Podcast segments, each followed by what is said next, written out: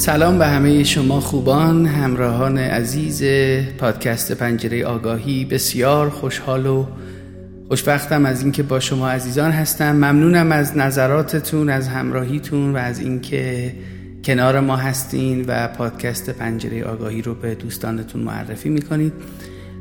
آنچه که در این پادکست ها به امروز در موردش صحبت کردیم در مورد ساختار پدیدار شناختی عشق بوده و اینکه عشق از کجا شروع شده و از دیدگاه های فلسفی، روانشناسی، عرفانی و ادبیات به کدوم سمت رفته و محور بحث ما هم بیشتر موضوعات روانشناسی بوده.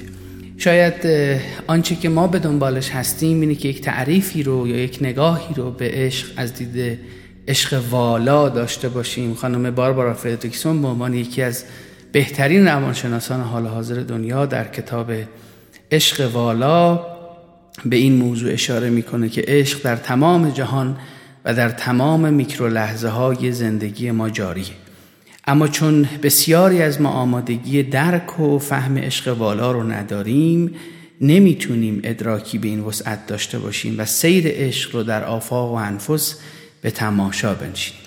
در آثار مولانای ما هم همه اجزای عالم عاشقند و هر جزو جهان مست عشق هست. اگر این آسمان عاشق نبودی نبودی سینه او را صفایی. وگر خورشید هم عاشق نبودی نبودی در جمال او زیایی زمین و کوه اگر نه عاشقندی نرستی از دل هر دو گیایی.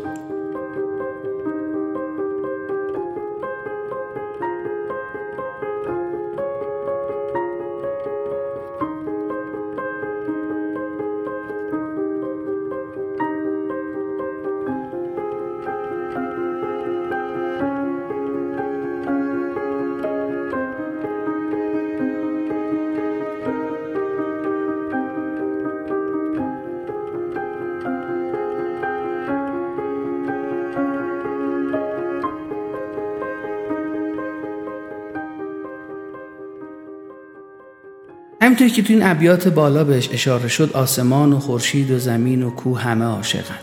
این خصوصیت عشق در هیچ یک از رویکردهای گوناگون به عشق وجود نداره. اما در رویکرد روانشناسی مثبت نگر به عشق و در کتاب عشق بالا می‌تونیم این رویکرد رو ببینیم. حالت تکرار شونده ای که جسم و افکارمون رو به بافتارها و گروه های اجتماعی و اشیا و انسانها و وسایلی که در محیطمون حضور دارن و افکار کسانی که در قلبمون هستند گره می‌زنه.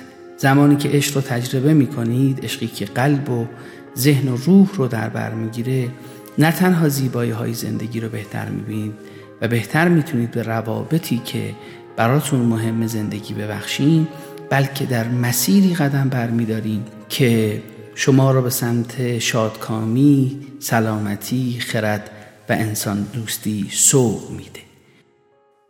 عشق به عنوان ظریفترین واکنش روح انسان در برابر محرک های محیطی یک نیروی فعالانه است که از نیروی انسان نشأت می‌گیره و به دور از بند و اجبار تحقق پیدا می‌کنه.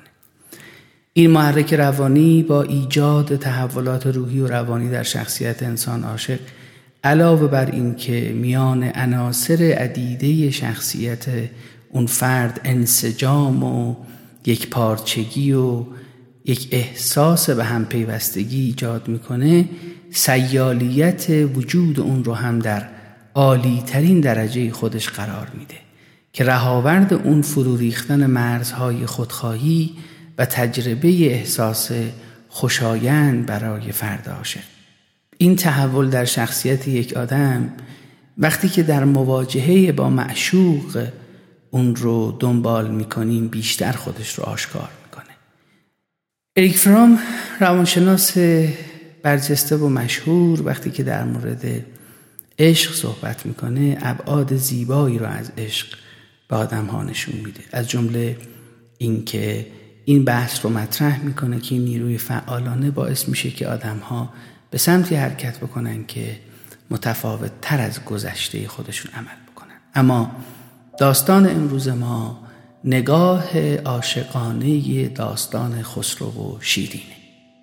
خسرو و شیرین یکی از شناخته ترین و محبوب ترین داستانهای ادبیات فارسی است که داستان عشق و ازدواج و قتل یکی و خودکشی دیگری به اون رنگ عاشقانه و شاعرانه پرجاذبه ای میبخشه شاید اولین بار فردوسی بزرگ استاد توس نخستین کسی بود که این داستان رو به نظم کشید اما به خاطر کهولت سن اون مقطع به ابعاد عاشقانش نپرداخت. اما جناب نظامی گنجوی با سامان دادن به این داستان در قالب قنایی این بار رو بر دوش کشید و به تصویر پردازی این عشق سرکش و شورانگیز پرداخت.